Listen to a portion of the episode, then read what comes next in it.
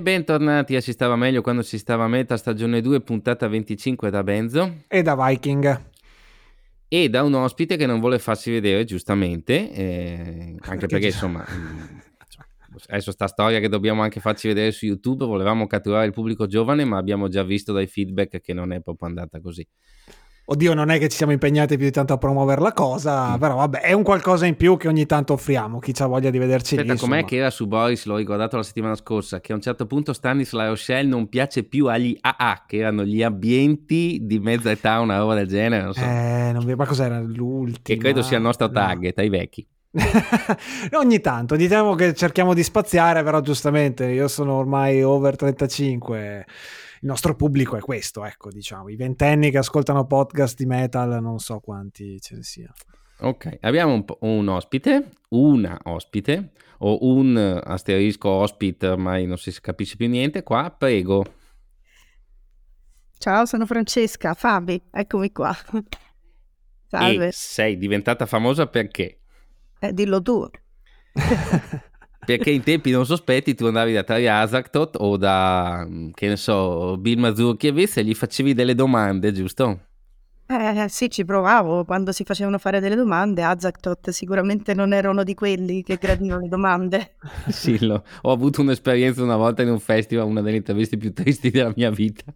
Una persona di un'antipatia unica. Poi dopo si è, si è rifatto in un'intervista successiva a quella famigerata dove litigai con lui, poi anzi fece come, come, spesso dico io anche il mollicone, come diciamo a Roma, quindi disse mm no, ci dobbiamo vedere, sei simpatica, hai fatto un'ottima intervista, ma la prima intervista che, che abbiamo avuto, insomma, la prima conversazione che abbiamo avuto insieme, ci siamo quasi azzuffate, insomma. Era antipaticissimo, veramente come brutto come la gramigna proprio quello è rimasto ancora. Sì, ho visto, tra l'altro ha smesso di tingersi i capelli, non so se hai visto le ultimissime foto, l'ha mollata lì. Visto, ma da notte voglio dormire, quindi è meglio che non lo vedo, per carità. No, no. Vabbè, ascolta, tu quindi inquadriamo, tu hai avuto l'onore, la fortuna, il privilegio e il merito di scrivere per quali riviste, da quando a quando? Eh, allora ho scritto per uh, Metal Shock dal 93 per un pochino di anni e poi on and off... Uh, sono, ho vissuto diciamo, spesso all'estero e quindi ho avuto delle, diciamo, dei momenti in cui ho scritto per delle riviste, poi ho smesso e poi ho riniziato. Quindi ho scritto per Psycho, eh, quindi alla, insieme a Francesco Pascoletti, quindi sotto la sua redazione. E poi ho fatto un paio di piccole cose per Rock Hard quando c'era come redattore Cristiano Borchi. Non mm-hmm, ricordo nemmeno cosa ho scritto per Rock Hard, tra l'altro. E poi per Classic, anche in questo caso on and off, quindi però ho fatto anche delle cose importanti per Classic, dallo speciale E di recente sei ricomparsa ed è stato, sì. è nato lì, è nato tutto da lì perché io ti davo ormai off the grid, eh, come dire, eh, ti ho visto sullo speciale sui Det e ho detto, aspetta un attimo che forse qua ci sarebbe qualcuno che ha da raccontarci delle cose. Eh, ma Schulder non si può dire di no, quindi quando, a parte che mi hanno contattato, mi hanno a parte che io diciamo con Francesco sono sempre rimasta in contatto, quindi comunque poi mi ha contattato dicendo che, che comunque non, non, potevo mancare allo speciale sui, sui TED e ero estremamente occupata perché poi tra l'altro ero una bambina piccola, quindi non, avevo, non avrei avuto tempo, però poi la cosa mi ha preso e quindi ho finito per, per praticamente scrivere quasi tutto.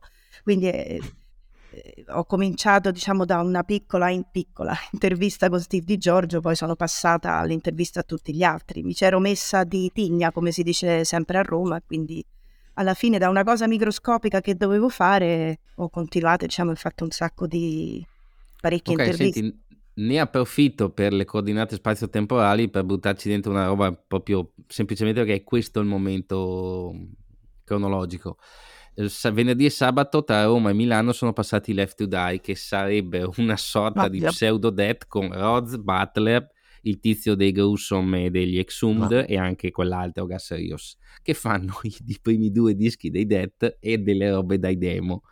In cui, allora, se non mi ricordo male, Butler dovrebbe essere accreditato al basso nel terzo, ma non l'ha nemmeno suonato lui sul disco. Roz ha suonato nel secondo, di sicuro nessuno dei due ha suonato il primo. Ma come le vedi queste cose qua? Perché c'è il pubblico diviso in due, c'è chi dice ma che zozzeria, c'è chi dice sì, però intanto io non li avevo visti, non li ho mai sentiti e Per carità, tu può essere stai? un'occasione per chi non l'ha mai visto. Beh, diciamo, pro- propendo più perché zozzeria. Se posso essere sincera. No, un po' un pochino triste come cosa. Non, non, no. Magari se passassero anche dalle mie parti, magari per curiosità un salto ce lo farei, però no, non, non mi piace tanto questa cosa. E quindi in generale, diciamo, hai problemi con tutte le, queste operazioni di, di, di, di recupero, rimestamento, partendo dai Pantera a... No, non ho problemi, però in questo caso, diciamo, mi sembra che su Schuldiner ci hanno speculato un pochino in troppi Mm. e magari appunto, vabbè, lo sanno anche i gatti che lui ha litigato pressoché con tutti, quindi anche con alcuni di loro, però anche in questo caso, diciamo, se- mi sembra a volte un po' di speculare sul, sul morto, quindi non- questa cosa non mi piace. Diversa è la questione per ehm, la band che hanno messo su Oakland e di Giorgio, perché loro sicuramente hanno avuto un rapporto molto diverso con, con lui rispetto, diciamo, agli altri. E non ci hanno litigato fino alla fine, insomma. No, non ci hanno litigato, ma sicuramente sono stati comunque degli, mi sembra di aver capito, degli, degli amici, quindi un- hanno un Sì. ruolo sicuramente, hanno avuto un ruolo ed hanno un ruolo ben diverso dal- dagli altri, quindi non mi sembrano dei morti di fama come gli Mhm. Altri. Questa è come la vedo io poi, ognuno Boh, ha la sua allora, opinione. qua mi hai dato l'assist, scusami Francesca, ma a proposito di morti di f- eh, ma non di fama, tu eri una delle pochissime donne che si trovava negli anni 90 in un mondo metal che non era quello di adesso. Intanto il gothic metal doveva ancora esplodere e quindi ci siamo già persi un 30%. Non c'erano le contaminazioni che possono io non voglio fare degli stereotipi, però in certi generi trovi più Ok. pubblico femminile, in certi meno. Eh, È quei generi lì, se io penso al 93, no- quando ho cominciato io, non ce n'era uno. Quindi c'erano i generi classici, quindi il pubblico femminile dei concerti fino al 98, me lo ricordo io, i primi che ho Eh beh. fatto. Eh, quindi come te la vedevi? Ma io mi sono divertita moltissimo, nel senso per me non è mai stato un problema, forse più per gli altri. Io sono sempre andata estremamente tranquilla sia alle interviste, quindi anche nel mezzo del, del pubblico, non mi sono assolutamente mai sentita a disagio, anzi ero assolutamente incuriosita da, da questa cosa. Mi sentivo comunque un pochino prima donna, a tutte le donne poi piace un po' primeggiare, quindi è inutile che uno si nasconde dietro un filo d'erba, però non ho mai, non ho mai avuto non ho mai avuto problemi, ma sicuramente la scena era assolutamente diversa, sia nel pubblico sia dietro le quinte. Sì, 99,9% dei casi quando andavo backstage c'ero soltanto io, quindi quando entravo io si spesso calava il silenzio, poi dopo, si, dopo cominciavano a carburare, però lì per lì, oddio, questa che fa, che vuole, dove si colloca, che ci facciamo? Però non ho mai assolutamente avuto nessun tipo di problema, anzi. Anche per me era un po' come essere un diabetico, però in un negozio di dolci, perché eravamo tutti comunque più, più giovani, più, più belli e quindi eh, anche per me era la stessa cosa. Quindi trovarsi vicino qualcuno degli Amorphis o un Chris Barnes o anche Schuldiner, eh, no? Beh, insomma, anche adesso porta pazienza, un Chris Barnes e anche uno Shudin. Uno Shudin è un bell'uomo, un Chris Barnes Ma anche i tuoi gusti, però Francesca, vista. insomma. Adesso dipende dai punti di vista. Adesso sicuramente sembra, sì, adesso è ridotto un pochino male, però quando uno ha 25 anni, 25 anni sono- ci sono per tutti, no? Quindi Sapeva il suo tutti perché, più- insomma, anche Chris Barnes. Per me era scoppiato come un... era abbastanza fuori di testa, abbastanza, però molto simpatico. Schuldiner, vabbè, lì siamo su, siamo su un altro pianeta, di che parliamo, no? Però apprezzo che tu abbia citato gli Amorphis, che belli lo sono tuttora, possiamo ancora dirlo, questi Beh, finlandesi si mantengono... ha il suo Lopainen perché, ha il suo dannato perché. Ah, il suo perché, Eh, ma che diciamo. è di mezza età, ma insomma, Eh, eh, eh, bel se vogliamo fare Biego Gossip, facciamolo, perché no? Ok, allora ti chiedo chi rappresentava il personaggio. Allora, era l'epoca in cui internet non c'era, quindi fondamentalmente um, c'era la keyfabe, quella, quella del wrestling, cioè i personaggi tenevano perché li vedevi nelle foto, quindi ti immaginavi veramente che, che ne so, Dave Milcent e Trey Hazard sacrificassero gattini tutte le- tutti i giorni, cioè, No. poi che ne so, adesso cito delle cose estreme, se avevi il famoso sette pollici dei Profanatica dove c'erano loro nudi coperti di sangue, veramente dicevi, oh mio Dio, e questi? Adesso è molto Ma- più difficile tenere i personaggi. Chi all'epoca ti fece un'impressione completamente opposta da come erano i CD e chi invece confermava di essere un po', insomma, ecco, che Vabbè, insomma, non lo presenteresti ai tuoi. Detto, questo è come sparare sulla, sulla Croce Rossa su Azathoth. Okay. Eh, I Cannibal Corpse, appunto, che sappiamo che testi hanno scritto, insomma, non sembravano esattamente degli, delle figure rassicuranti, però erano persone estremamente carine, molto educate, eh, per bene. Poi quello che, fa, che, facevano tra le quattro mura io non lo so, però insomma comunque dei, anche dei gentiluomini. Un altro, per esempio, Tom Araya degli Slayer, che sembrava così un po' no, burbero, eccetera, il baciamano, estremamente educato, molto molto wow. educato. Quindi, eh, vabbè, questo è. Abbiamo e preso Kerry King, e, e Kerry King, a questo punto se hai avuto modo ah, di... carino anche lui, un altro mm. straordinario, gentilissimo, anche estremamente intelligente, è King Diamond, anche per non parlare okay. di di Quarton dei Patori, un gentiluomo anche okay, lui. Ecco, vabbè, hai conosciuto anche, hai avuto modo sì. di conoscere anche Quarton, sì, bello. Sì, sì, eh, sì. Il mio cuore si gonfia di gioia. Quindi non, ce ne sono diversi, insomma, che avevano magari un aspetto così non proprio rassicurante, anche appunto queste, queste liriche, anche per la, per la, musica che suonavano, per come cantavano. Ma prendiamone uno, ad esempio, il famigerato George Fisher, no? Corpse mm-hmm. Grinder che a vederlo... Detto Maurizio Costanzo, sì, sì. per la mancanza di collo. Uno riesce a non farsi soffocare dal collo, però è comunque una persona veramente carina. In generale comunque non avevo timore di assolutamente di nessuno. E chi di questi era un personaggio interessante? Esempio, mh, mm, nell'intervista che ho fatto io, più avanti ovviamente, nell'epoca della, de, della webzine, mi sono reso conto che spesso a volte ti trovavi davanti con della gente assolutamente um, genuina, ingenua, ma che dopo 5 minuti non sapevi più cosa chiedere, che ne so, io mi ricordo i Crisium che sembravano veramente i loro dischi, cioè, oh, metal, brother, basta, finito. Dopo ti trovavi davanti a della gente, io ad esempio ho avuto modo di parlare con Peter Tatgren, che in quel momento lì era sano, ho avuto modo di parlare con Gabm, cioè ho, ho, ho, avvertito il livello culturale diverso che stava ah. sotto, cioè delle cose eh, sì. C'è qualcuno che ti ricordi che dici, cazzo che mente quella lì? Ma sì, ce n'è stato più, più di uno. Vabbè, lo posso, rip- lo posso rimenzionare Schuldiner perché lì certo. dobbiamo, certo. anche lì, voglio dire, era su, era assolutamente su un altro pianeta. Alcuni erano molto meno disponibili con, per esempio, con la stampa, oppure se la tiravano, oppure erano calati assolutamente nella parte. Lui era la musica che suonava, era una persona, almeno da, da quel poco che ho visto io, assolutamente eh, genuina, molto disponibile con me. Cioè, uno ha letto diverse cose no, su di lui, per cui con i giornalisti non era amichevole. Eh, di qua e di là, invece io tutte le volte che mi sono trovata di fronte a lui ho sempre trovato una persona disponibile, anche una persona diciamo sicuramente di livello intellettuale molto più molto più elevato del, degli altri. Anche Christopher Johnson dei Therion, per esempio, anche mm-hmm. una persona estremamente interessante, eh, eh, interessata alla cultura, alle altre culture, eh, disponibile, ehm, anche il leader dei Tiamat, anche se un pochino, un pochino strano, un pochino stravagante. E lì dipende dal livello di THC nel sangue. Sì, esatto pochino stravagante, ma una persona che io ho trovato essere eh, estremamente affascinante, sarei stata con lui al telefono veramente per, per, molto più tempo di quello che mi ha concesso, non per cattiveria, ma perché comunque aveva una, una scaletta da rispettare, era Porton sicuramente, sicuramente aveva un intelletto superiore. Diciamo mm. da donna anche lì un pochino il fascino lo, devo dire l'ho subito lì, eh. Eh, è così, anche io ho i miei lati deboli che dobbiamo fare. No, no, ma ci mancherebbe altro. Eh, lo subiremo noi, eh, quindi figurati.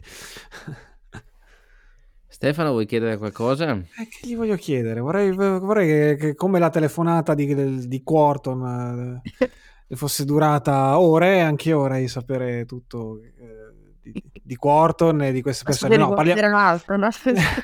no, perché giustamente anche le informazioni su questi personaggi adesso a distanza di anni sono quelle dell'epoca e non è rimasto più nulla, giustamente. Beh, perché non no. si può chiedere più nulla né a lui eh no, a appunto, sì, sì, per ovvie, per ovvie ragioni. Per motivi.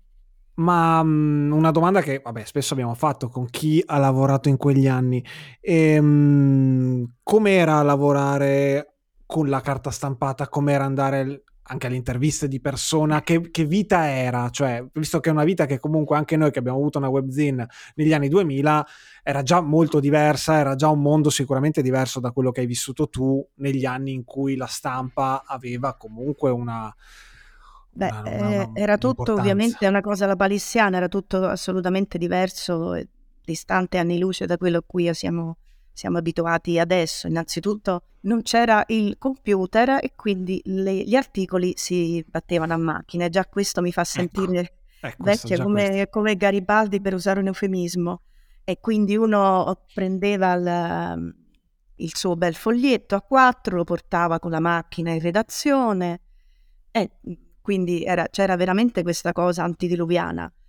Per non parlare poi delle, di come registrare le, le interviste, che adesso eh, sembrerebbe una cosa estremamente semplice, ma eh, allora qualche volta uno registrava dal telefono di casa, allora esistevano degli apparecchi sì, ce l'ho avuto anch'io. la ventosa all'inizio che dovevi attaccare la cornetta per cui magari poteva partire durante la conversazione, poi dopo chiaramente ci sono stati degli altri strumenti per registrarlo direttamente con la cassetta, ma la cassettona, no? Non la mini cassetta. E poi quando si andava comunque in giro eh, eh, c'era il mini registratorino per cui uno S- sempre andava a cassetta, giro, non con la memoria interna ma con le cassette. Micro, esatto, con la microcassetta per cui uno andava in giro fornito con nella borsetta con le batterie di ricambio, una quantità industriale di microcassette perché spesso poteva capitare, no? non, non sai chi, chi hai di fronte, quindi può, può, può, darsi che ti risponda a monosillabi come può darsi che la conversazione va avanti due ore, cose inaspettate, cosa che mi è accaduta. Per esempio ricordo un'intervista con, con gli At Gates, con Thomas degli At Gates. Io ho iniziato alle 4, vabbè lì poi abbiamo bisbocciato fino a tardissimo, quindi però lì insomma voglio dire lui non smetteva più, non voleva assolutamente che andassi via, quindi e io ne ho approfittato, quindi comunque cassette su cassette su cassette. E poi capitava che ti scordavi o la batteria o partiva qualcosa, partiva il nastro, non lo so, qualche cosa, questi incidenti accadevano, lì panico, per cui la classica penna con la no. carta, provavi a prendere appunti, poi chiaramente come uno tornava a casa, eh, scri- doveva prima di subito, per, visto che avevi ancora le cose fresche in, in memoria. È accaduto diverse volte.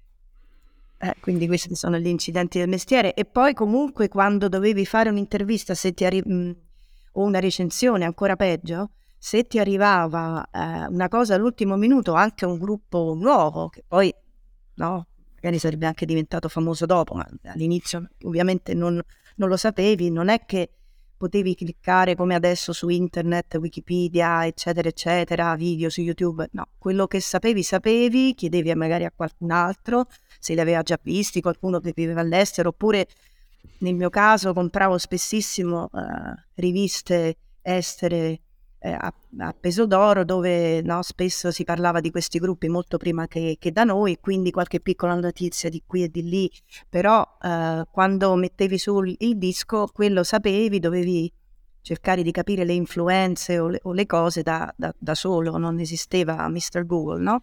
Quindi quello che sapevi, sapevi, quindi le figuracce le facevi tu e le non figuracce anche, la farina, assolutamente tutta farina del tuo sacco, eh.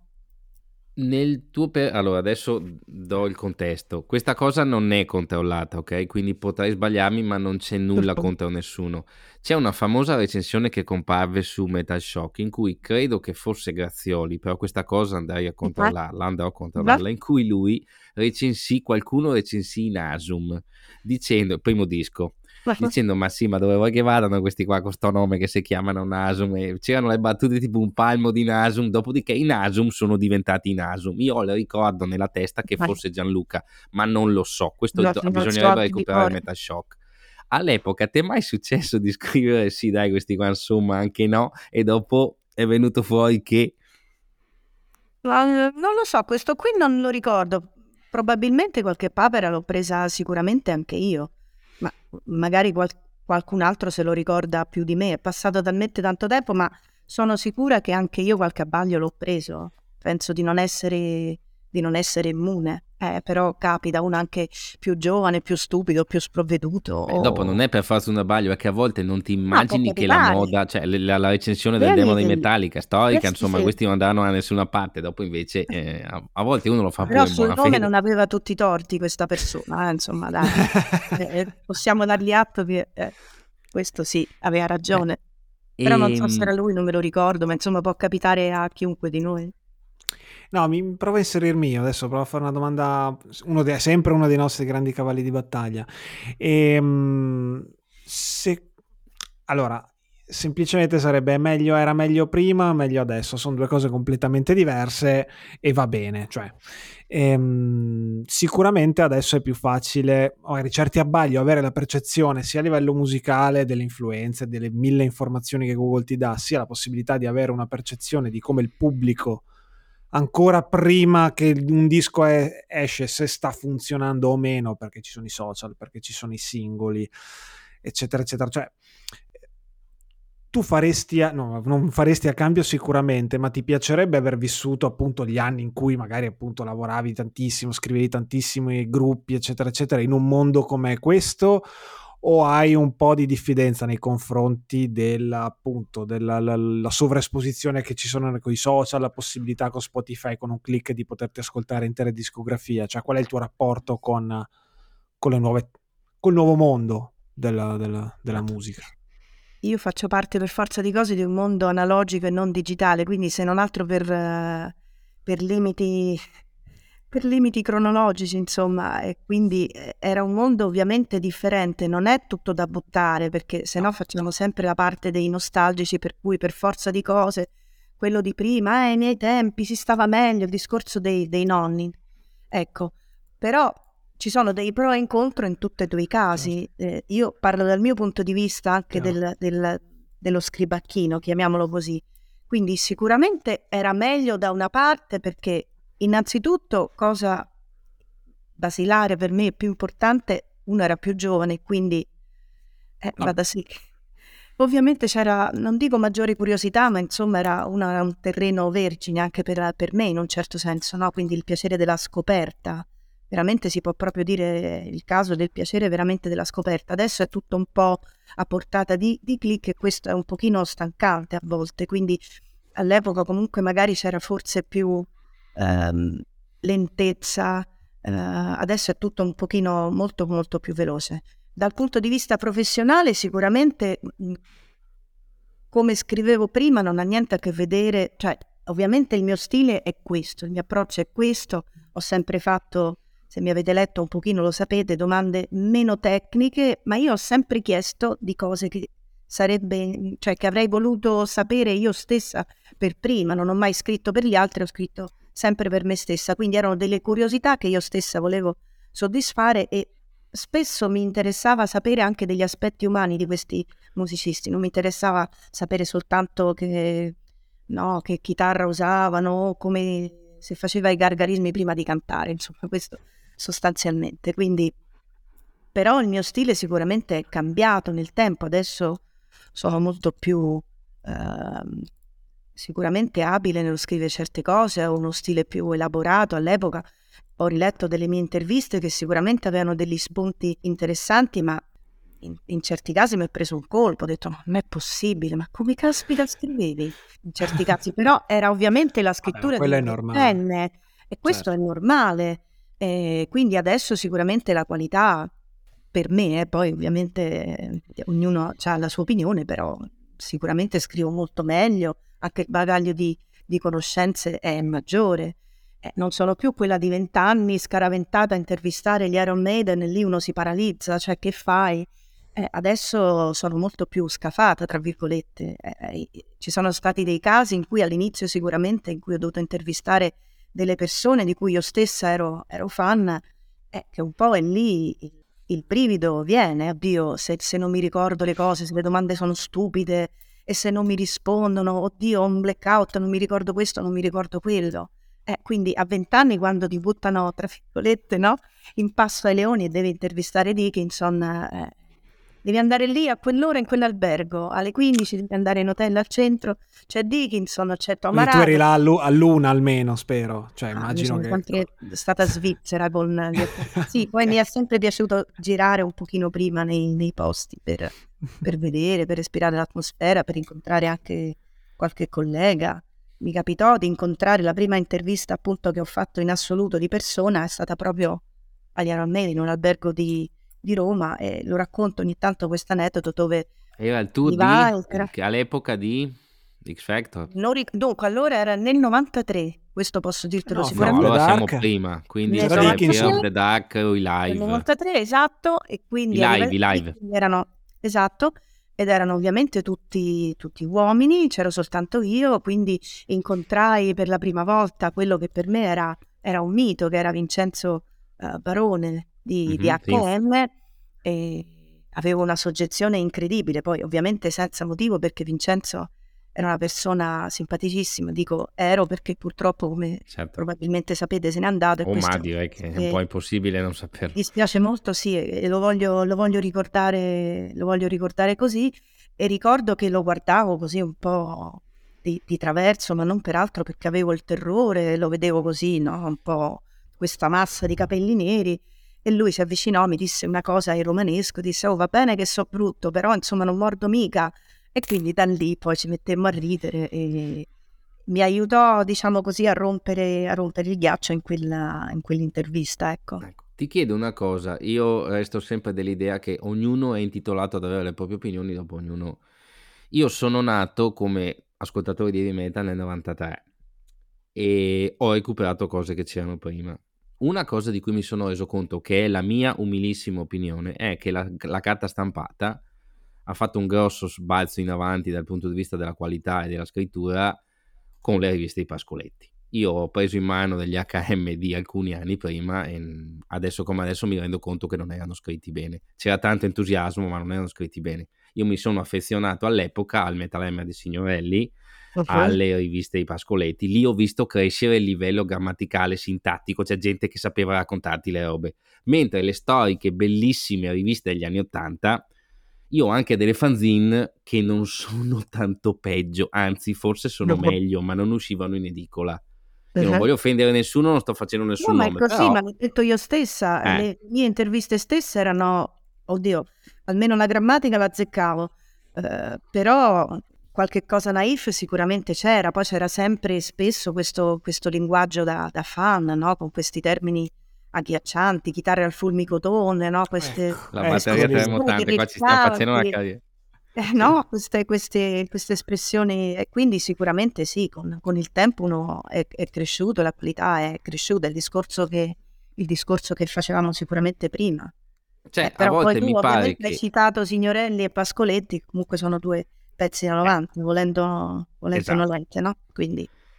Cioè, mh, a volte secondo me è un po' anche la questione relativa ai gruppi tante volte. Adesso va tutto bene perché c'è la nostalgia, però sì, va tutto bene perché c'è la nostalgia, però certe cose insomma ma arrivavano fin lì, c'era tanto cuore ma poca grammatica. Riva ce n'era uno negli anni Ottanta, eh, uno. Ma sì, ma sicuramente c'era tanta buona volontà, era il fan che invece di scrivere sulla fanzine arrivava su HM o arrivava su su Metal Shock, ma era così, era, erano i vent'anni di, di, di, allora, ma se mi posso permettere, però in giro comunque eh, sul, sul, web eh, oh, sì, ora sì. un pochino di... Mh, mm, non è che siamo messi tanto meglio, eh, no. perché eh, cioè, spesso e volentieri ho letto delle cose, insomma, di, di persone che scrivono anche firme così, che scrivono un po' solo sgrammaticati mettendo virgole a destra e a manca come se non ci fosse un domani, ma eh, con un linguaggio un po'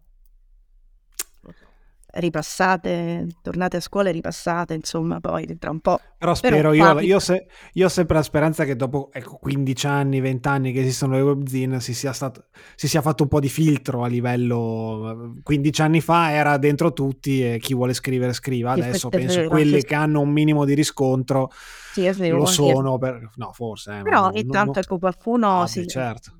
Eh, c'è che gira ancora, che, che, non dovrebbe scrivere, dovrebbe fare qualcos'altro, però eh, apprezziamo la buona volontà, dai. Beh, allora te la butto lì. Mm, e anche chi scrive libri, perché mi pare che ultimamente no, libri sul metal ne escono un po' troppi. Sì, sì, questo è vero.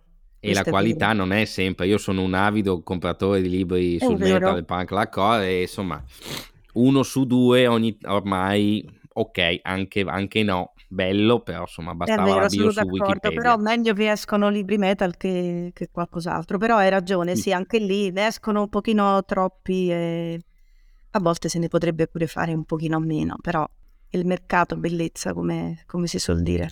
Ah sì. Finché dura, finché dura, no? Perché su questa, su questa, questione qua mi sa che giustamente il tempo poi ci dirà com'è, com'è andata. E, um, Francesca, ti volevo chiedere come si finisce, va, una domanda proprio da intervistatore di quelli al fulmicotone, come si finisce a vent'anni a scrivere per Psycho negli anni 90? Metal Shock. Metal Shock, parlo. Allora, io come, innanzitutto devo fare un piccolo passo indietro come sono arrivata al metal sono arrivata al metal attraverso l'Europe. Mm. E questo è. Vabbè. Ci sta. Ah, Ci sta, sì, sì, assolutamente. Cui, ehm, sì, poi gruppo di, di, tutto rispetto, tra l'altro. Oh, sì. e, ehm, quindi leggevo eh, tutte le interviste possibili e immaginabili che trovavo su, su di loro, sempre andando in queste famigerate edicole di cui vi ha parlato anche Manuel Fiorelli, che ha vissuto le stesse mie esperienze, per cui io non andavo nelle edicole di Via Veneto o in centro a Roma, Piazza San Silvestro, a comprare queste edicole Takerrang, Hit Parader e ad altre ehm, a peso d'oro, per cercare di leggere più informazioni possibili sui gruppi preferiti. Quindi eh, leggendo questa intervista... Interrompo un secondo, io ricordo di un numero di Fangori preso da me nel 95, l'ho pagato più di 30.000 lire, ecco, giusto eh, ecco, perché... Appunto.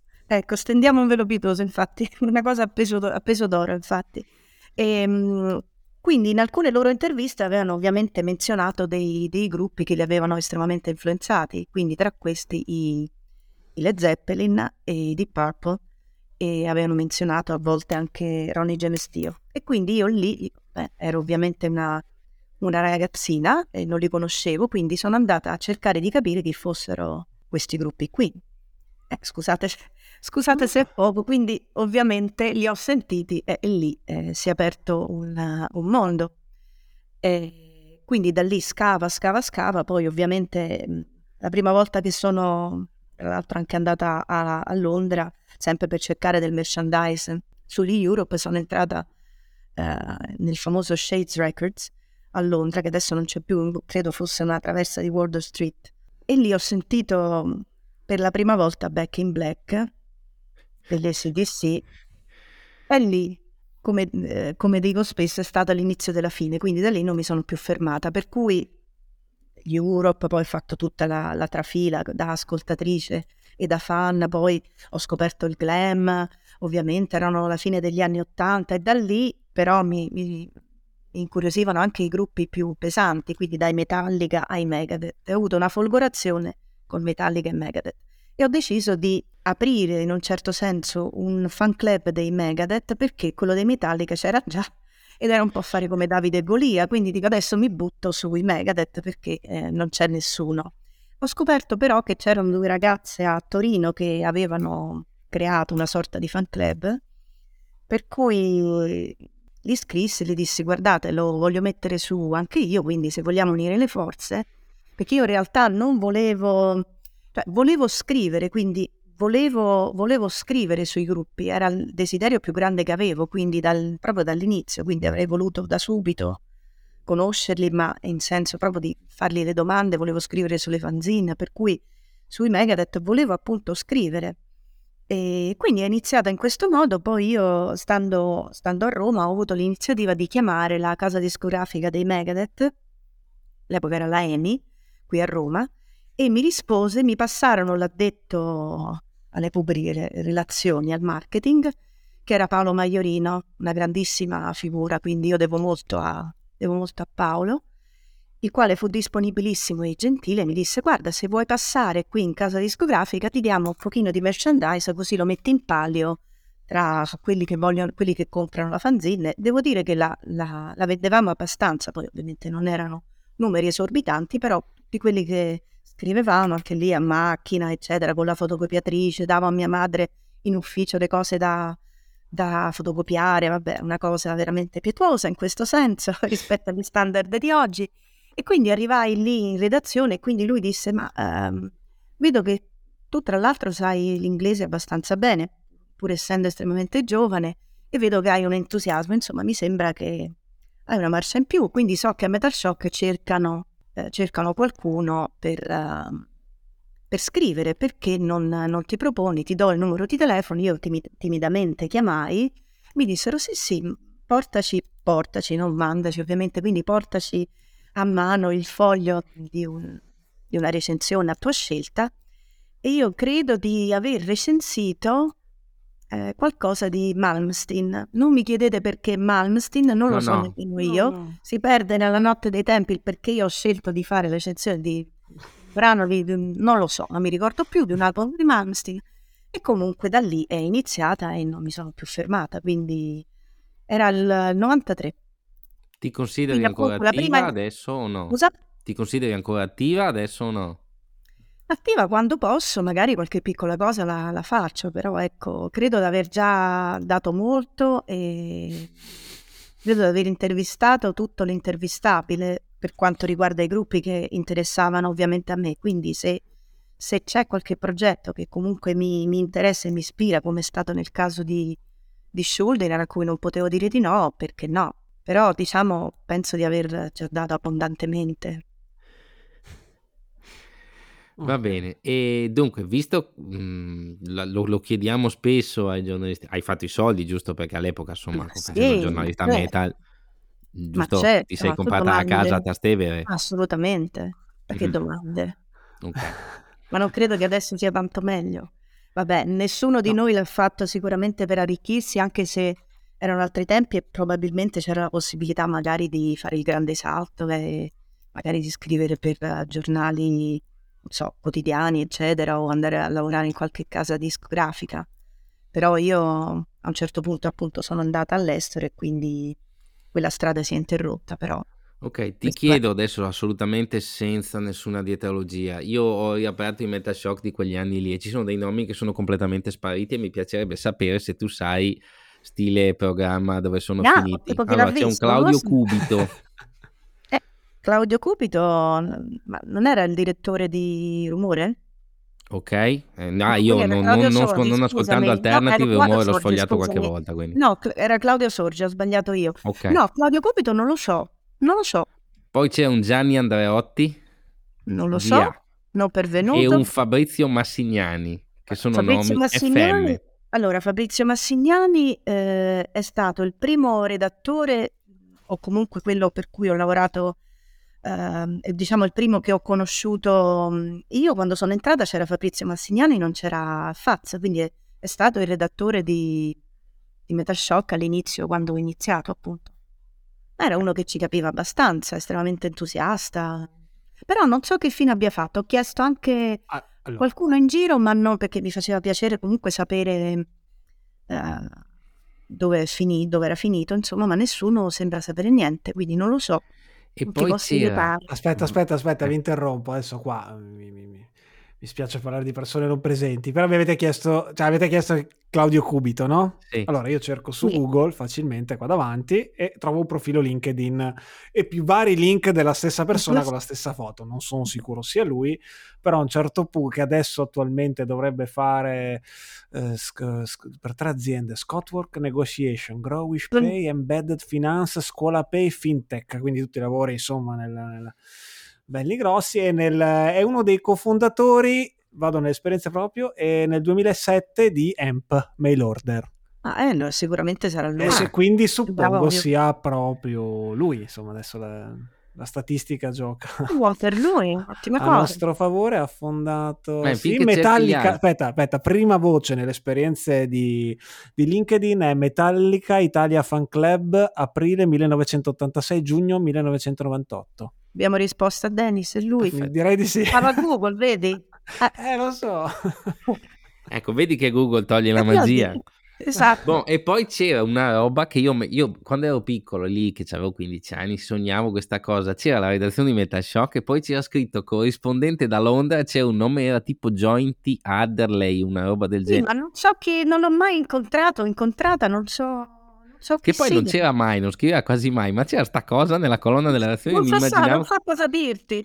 Non, non lo conosco, non lo Vado so. a cercare? No, mi fermo qui. Adesso lo cerchiamo subito, adesso come attacchiamo... Il cognome era Adderley, quello me lo ricordo. Il nome Non c'era lo con la so, J. sì, hai ragione, ma non lo so.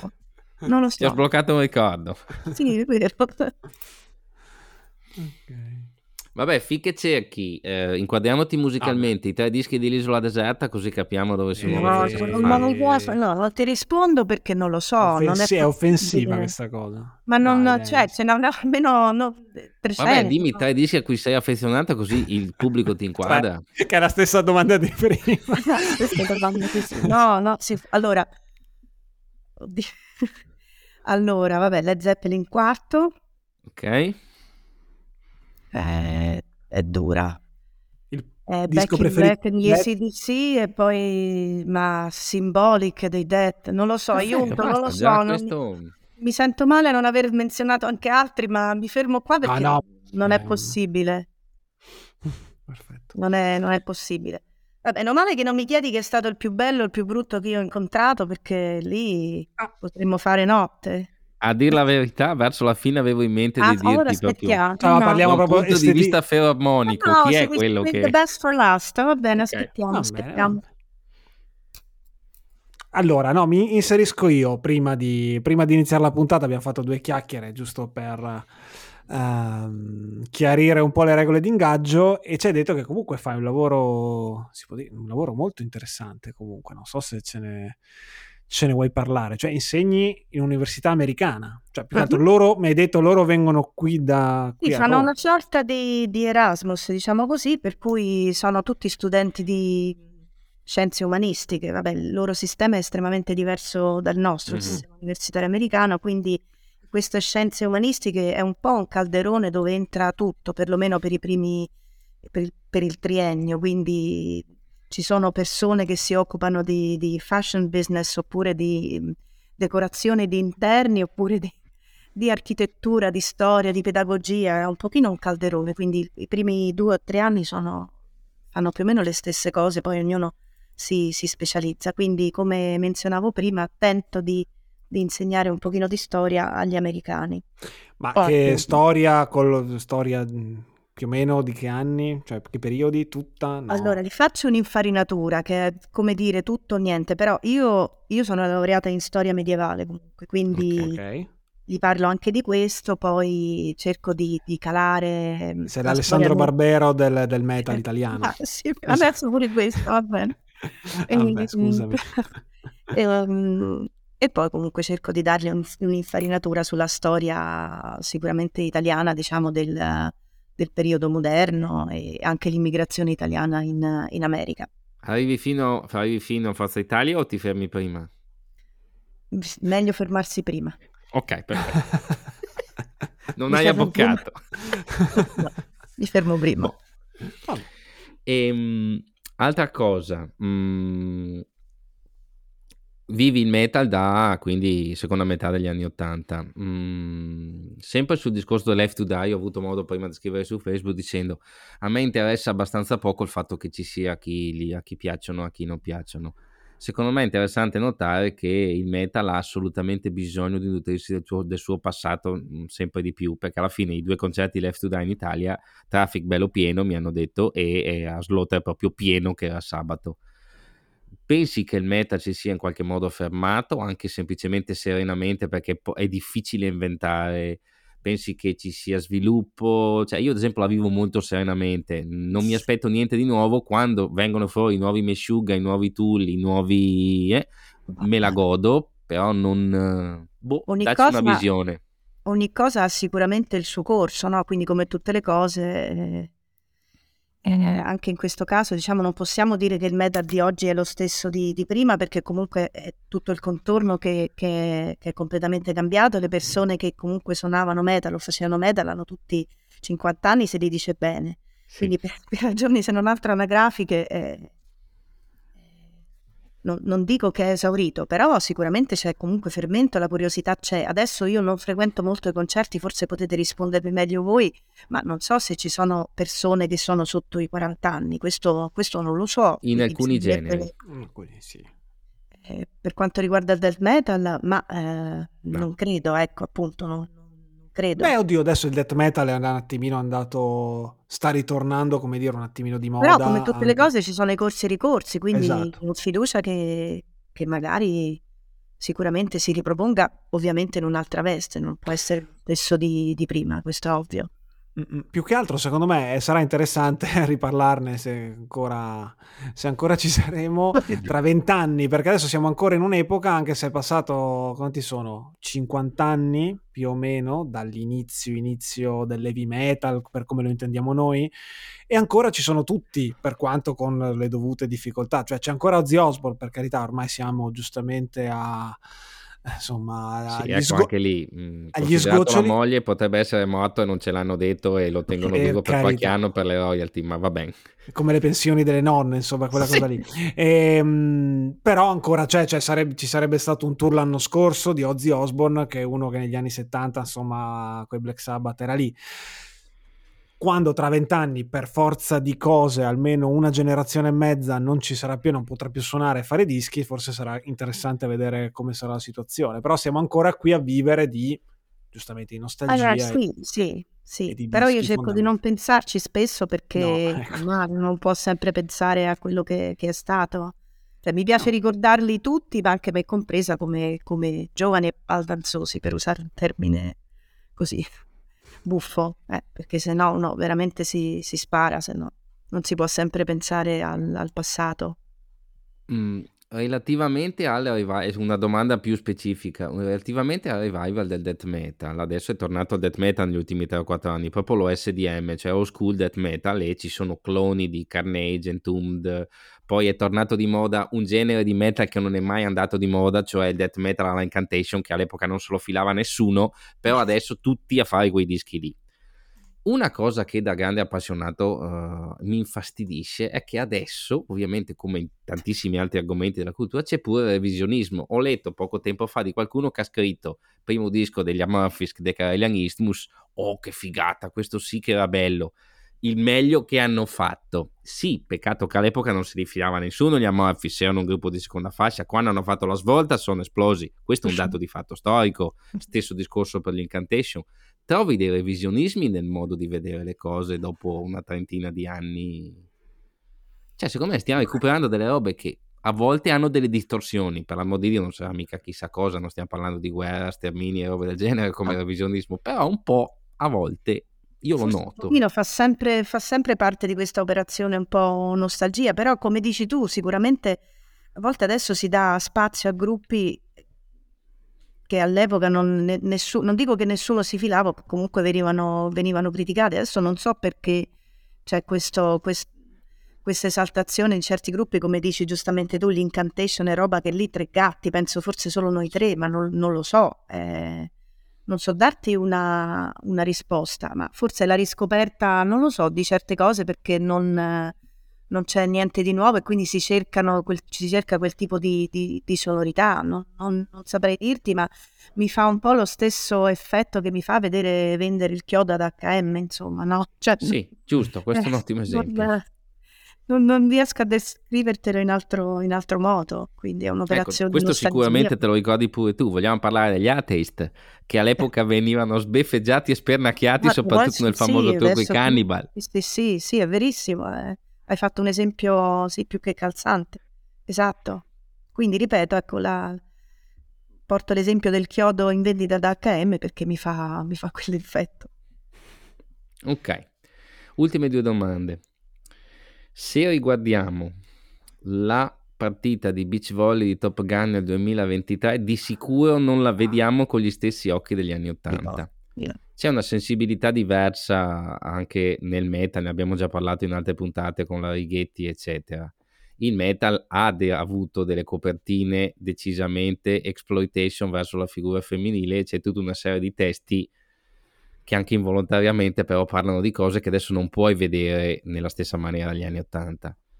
Tu, da donna, sta cosa qua ti ha mai dato fastidio? Prima, adesso, dopo? Come, come la vivi? Eh, erano dei testi, indubbiamente, vabbè, non, non, si può non pensare ai famigerati Cannibal Corpse, ovviamente. Mm-hmm. Io ricordo di averglielo proprio chiesto direttamente perché erano comunque vabbè, delle, delle copertine bruttissime, ma al di là del, di, di, di, ciò che illustravano erano proprio fatte malissimo, tra l'altro. Beh, non, non, so chi le... Io lo vorrei conoscere questa, questi, questi qui che disegnavano le copertine per i Cannibal Corpse, quindi pure fatte male e quindi con quei, con quei disegni veramente orripilanti. E io mi ricordo di averlo, di averlo chiesto più, più, di una volta e parlai con Alex Webster, che tra l'altro è una persona estremamente articolata, quindi non era uno di questi americani zotici e ignorantoni che, in cui a volte mi sono, mi sono imbattuta. E lui mi diceva: Ma queste sono semplicemente delle. cioè fa parte di, un, di una teatralità, è un po' come fa parte del repertorio dei film horror, splatter con cui diciamo io mi sono divertito per, per, con cui che mi diverto a guardare nel, nel, tempo libero, ma questo non significa che condono determinate cose oppure cioè, ho comunque una, una, sorella, una madre, ho delle amiche, quindi assolutamente non, ma sarebbe come pensare di voler mettere al muro Dario Argento o Stephen King per scrivere determinate cose, quindi noi semplicemente ci rifacciamo a quel cliché magari di certi film di appunto Lamberto Bava, Dario Argento, in cui la donna spesso è, è la vittima, ma non condoniamo assolutamente questa, questa, cosa. Quindi un pochino sicuramente mi davano fastidio, erano un po' disturbanti da, da vedere più le copertine dei testi perché comunque le prendevo come così come un esercizio di eh, ma come una scemenza sostanzialmente, quindi si volevano semplicemente divertire, ma perché così faceva parte di questo, questo tipo di repertorio, perché poi quando li, quando li ho incontrati, appunto, eh, quello che mi sembravano essere non combaciava con la figura, cioè con l'immagine che loro volevano, volevano dare di sé, Era, erano completamente differenti, quindi non... Eh, completamente diversi. Perfetto. Tutto qua. Stefano? La domanda no. che manca? no, aspetta, la domanda che manca forse aspettiamo un altro pochino, anche se ci stiamo arrivando. E, eh, può ehm, arrivarci per forza. Eh, sì, ma, no, ma ci arriviamo, ci arriviamo, non ti preoccupare. Ma l'avete fatta anche a Loria e a Fiorelli questa? La, no, no, no, perché... No, no, vabbè, quando tornano gliela facciamo eh, uguale sì, uguale. Sì, sì. Ah, certo, certo. E, um, ecco, come dicevamo prima, tu adesso sei rientrata con l'argomento che appunto parlavo prima di gente che appunto uh, è, quello che, è quello che sembra, è quello che non lo è. E, um, io ho l'impressione che nel metal, anche noi quando abbiamo intervistato le persone, forse era la stragrande maggioranza quelli che poi andavi a intervistare o conoscere di persona ti davano un'impressione diversa da quella dei dischi. Quindi, secondo te, nel rock e nel metal, quanto è importante la componente di rappresentazione rispetto a, come dire, la vera espressione del, del proprio io?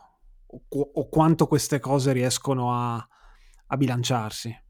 Beh, ci sono dei casi sicuramente in cui alcuni di loro erano erano proprio così, quindi il dubbio mi è venuto con Dave Vincent e con quell'altro, sempre innom- l'innominato come, chiamo io. Mm-hmm. Secondo me quelli, cioè c'erano proprio così, dice ci fai o ci sei, secondo me quelli, quelli c'erano. Vedi, Mentre ho appena altri... finito il libro di Dave Vincent, sembra lo zio Fester che ti racconta le Dave cose Vincent, così. Sì, no, ma no, secondo me quello era uno di quelli che, che era proprio, proprio così, che, che proprio ci credeva eh, quindi poi dopo, quando è così, quando è tutto troppo, quando è tutto così ipertrofico, poi diventa anche un po' la, la macchietta della caricatura di se stesso. Secondo me lui è, è così. Eh, Ma questo secondo te? Era, secondo me anche un pochino, lo dico anche contro di me, in un certo senso era Crispanza, che era fumato a, a livelli, eh, non, non, lo so, penso che anche quello era un pochino eccentrico, per quanto voglio dire, era una persona piacevole, però anche lì eh, non, non, lo so, non sono sicura che fosse proprio così diverso da... Cioè lì se la persona e il personaggio, il dubbio mi viene che, che coincidessero, ecco. Però altri, altri sicuramente erano molto molto diversi, almeno da quello che ho visto io, estremamente, ripeto, disponibili anche persone, persone intelligenti. Non è che tutti questi... Cioè, No. Come nella più varia umanità, ovviamente c'è lo stupido e la persona più articolata, oh, sì. intelligente. Anche, anche, perché poi lo dicono ogni tanto viene fuori lo studio che dice che le persone più intelligenti, l'università americana, non la tua, ma qualcun'altra dice che le persone più intelligenti ascoltano metal, quindi insomma ci sta. Però ovviamente il dubbio ti viene, ripeto, quando senti appunto queste, per tornare di nuovo sui Cannibal Corpse, queste, queste lirico, anche altre band che scrivono di di certe cose il dubbio, il dubbio ti viene, in certi casi viene fugato, in altri invece viene confermato. E sempre su questo argomento, secondo te quanto c'entra l'età anagrafica su questo, su questo discorso? Cioè, a 20 anni che tu voglia raccontare, dire le cose più ribelli possibili. Ma quindi... Assolutamente, ma penso sia, penso sia normale, sia anche sacrosanto. A 50 forse dipende, dipende, dipende che cosa, ma insomma se uno va ancora in giro a cantare Tomb of the Mutilated a 50 anni, non lo so, mm, qualche interrogativo, non, non, lo so. A me sembrerebbe strano, non so voi, però... Eppure. Ecco, però giusto per... Te limiti, eh? non è che uno a 50 anni, voglio dire, deve per forza appendere il cappello al chiodo, però... Però c'è modo e modo di farlo. Io sto leggendo sì. diversi libri sulla core insieme. Allora, Flanagan e Cromax è ancora lo stesso pazzo di una volta. Mire invece è tutta un'altra roba. Ho tutti e due i libri, li sto portando avanti un paio di capitoli alla volta.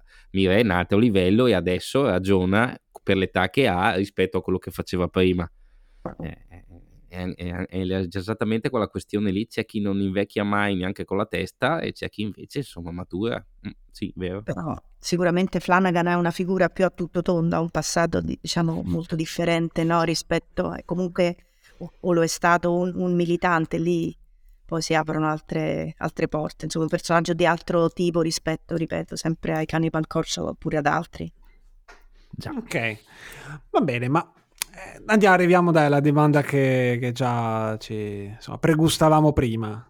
Allora, quindi cos'è il più bello e il più brutto? No, fare la classifica. No, a questo punto la classifica dei più belli, dei tre più belli e i tre più brutti si può fare. La è, è, relativa. Negli non... occhi di chi guarda. Allora, diciamo. no, dipende, ognuno ha i suoi gusti. Fascino, fascino. Uomini Bello che. Beh, Quarton, vabbè. Eh... Eh, l'hai detto. È incredibile. Quarton sicuramente, ma Schuldiner di nuovo, mi devo ripetere a costo di, di essere noiosa perché comunque aveva anche un carisma cerebrale, quindi non era soltanto, aveva una bellezza particolare, ma era anche una persona estremamente... No, scusami, Quarton non l'hai visto di persona, giusto solo al telefono? Quarton non l'ho visto di persona okay, al okay. telefono, ma... È già lì. Già lì, esatto, sì, aveva comunque delle, delle, cose da dire, anche il modo no, in cui uno le dice, aveva comunque certo. degli argomenti, non era assolutamente una, una persona noiosa. Eh, ma Hetfield, io sono di pa, e anche Hetfield. Eh, ah, scusami, allora... Adesso, prima, dopo, durante... Mm. Ma nel periodo d'oro, Hetfield no. o Mustaine? Aiuto. Eh no, no, eh, tu, hai aperto, eh, tu hai aperto il fan club eh, di quegli altri, quindi adesso io non, non vorrei dire. Eh, sono una signora, non posso, ma esistono anche, insomma, quindi no. Ah, beh, chiaro, eh, solo che comunque... loro, due, loro due nella stessa stanza è difficile che eh, li trovi per, per, altri problemi. E comunque, sì. proprio oggi guardavo quelle pagine lì di Facebook, uh, Death Metal o Trash Metal, Nostalgia, eccetera, e c'era la foto dei Megadeth tra Rust in Peace e uh, Countdown to Extinction. Erano quattro fighi incredibili, mentre oh, i Metallica, insomma... Sì, erano i Poison, eh? erano praticamente i Poison. Eh? Cioè... Sì, sì, sì. Ma poi c'è anche Christopher Johnson dei Therion, sicuramente, che non è non è male, abbiamo già menzionato Esolopine. Eh, Invece brutto, qualcuno che ti ha lasciato un brutto ricordo, al di là di tutto? Scusami? Uno che ti ha lasciato un brutto ricordo, ma non a livello oggettivo. Io, per esempio, di tutte le interviste che ho fatto, ne ho fatte parecchie anche se al telefono. Okay, io, uno io, che, io. al di là della sua genialità, mi ha lasciato un pessimo ricordo è Devin Townsend. Ah. Veramente uno che non ti ascoltava, parlava anche se non gli facevi domande, che dopo cambiava umore da una domanda all'altra quello io ho un brutto ricordo della sua conversazione. C'è Ma qualcuno che ti ha lasciato? Devo dire, sono stata abbastanza fortunata nel senso che quasi, quasi, tutte sono stati, quasi tutti sono stati incontri estremamente piacevoli. Eh, ne ricordo due però noiosi. Uno con, um, non mi ricordo nemmeno il nome, ma insomma con i Melvins. Ah, Oddio. Buzz. Sì, esatto, sì. Ah, ma Buzz proprio di un'antipatia ma pure maleducato, tutto, ma tutte le disgrazie, veramente. Ma perché è americano, va bene, dai. Ma non è perché è americano, è perché non lo so, non lo so, comunque non, no. Quello è stato proprio un incontro, per carità. Eh, poi anche i Death Angel, insomma, un pochino soporiferi più che altro, poverini. Mhm. È l'intervista, penso, dove mi sono annoiata di più. E anche Paul Masvidal, Mm. un pochino così.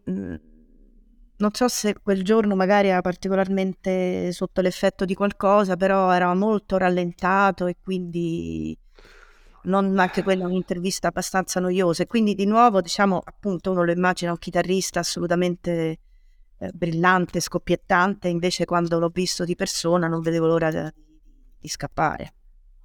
Però capita. Quindi non uno da podcast, diciamo. Non uno che poverino, se lo eh. mette- no. Magari era una, una giornata no, capita a tutti, però noioso, un pochino noioso. Non citi mai black metal, non l'hai mai seguito, non... eh, Ma il black Beh, metal, guarda. ma sì, qualche cosa mi, mi ha interessato, però non è, diciamo, non, non lo porterei, non porterei uno dei dischi black metal forse sull'isola deserta, no? Neanche Forse se ne potessi portare Darktron, 100. sì. Ok. Neanche se ne potessi portare 100, come vorrei, almeno 300 No, dischi. probabilmente qualcosa sì, però dovendo scegliere, diciamo, ce n'ho moltissimi altri prima. Forse qualcosa degli Emperor e qualcosa dei Darktron, quello sì. Mi dispiace, deluderò qualcuno, ma Ma no, no, anzi, insomma, direi che sei andata dormiranno tutti tranquilli stanotte, quindi anche se Sì. non mi porto i dischi black metal. Soprattutto tu dormirai tranquilla. Sì, sicuramente. Bene, io direi che abbiamo un'ora di conversazione molto densa. Ti ringraziamo tantissimo, Francesca, Grazie perché ci hai dato un po' di memoria del tempo e soprattutto un sacco di osservazioni molto intelligenti. A proposito, visto che parlando di stozzeria, ho scoperto qualche giorno fa che nella nuova reunion, sette virgolette per parte, dei Cynic, canta quel tizio che ha cantato nei Dead Wall fino adesso, quel ragazzo giovane che faceva la voce di Shuldin, e adesso l'hanno messo lì. Credo che sia Masvidal, quello lì e della gente a caso. Ma sì, ma facciamoli divertire, perché no? È tutto magna magna. Eh, ma sì, ma sì.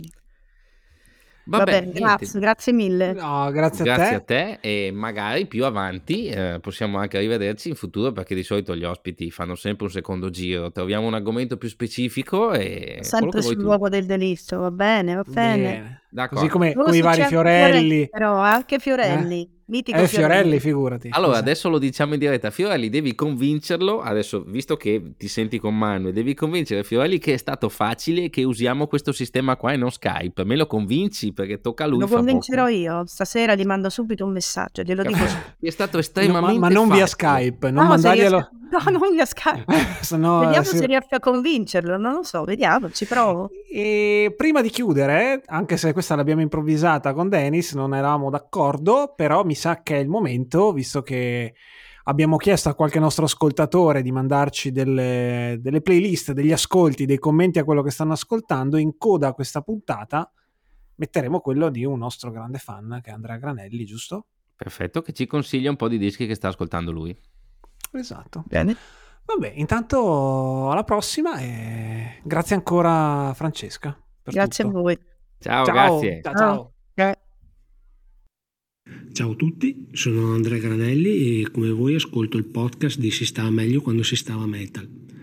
Ehm, vorrei condividere con voi i miei ultimi ascolti. Il primo è i Dormant Ordeal con The Grand Scheme of Things, che è un gruppo polacco che suona un death metal molto brutale ma allo stesso tempo tecnico, una violenza controllata. Poi abbiamo Triglav, The Ritual, che è un black metal eh, melodico con influenze di Dissection e Gorgoroth. E per ultimo gli Axanu con Totem Pass, è un gruppo americano che propone un black metal atmosferico a tematiche occulte. Spero che i miei consigli vi possano piacere e buon metal a tutti!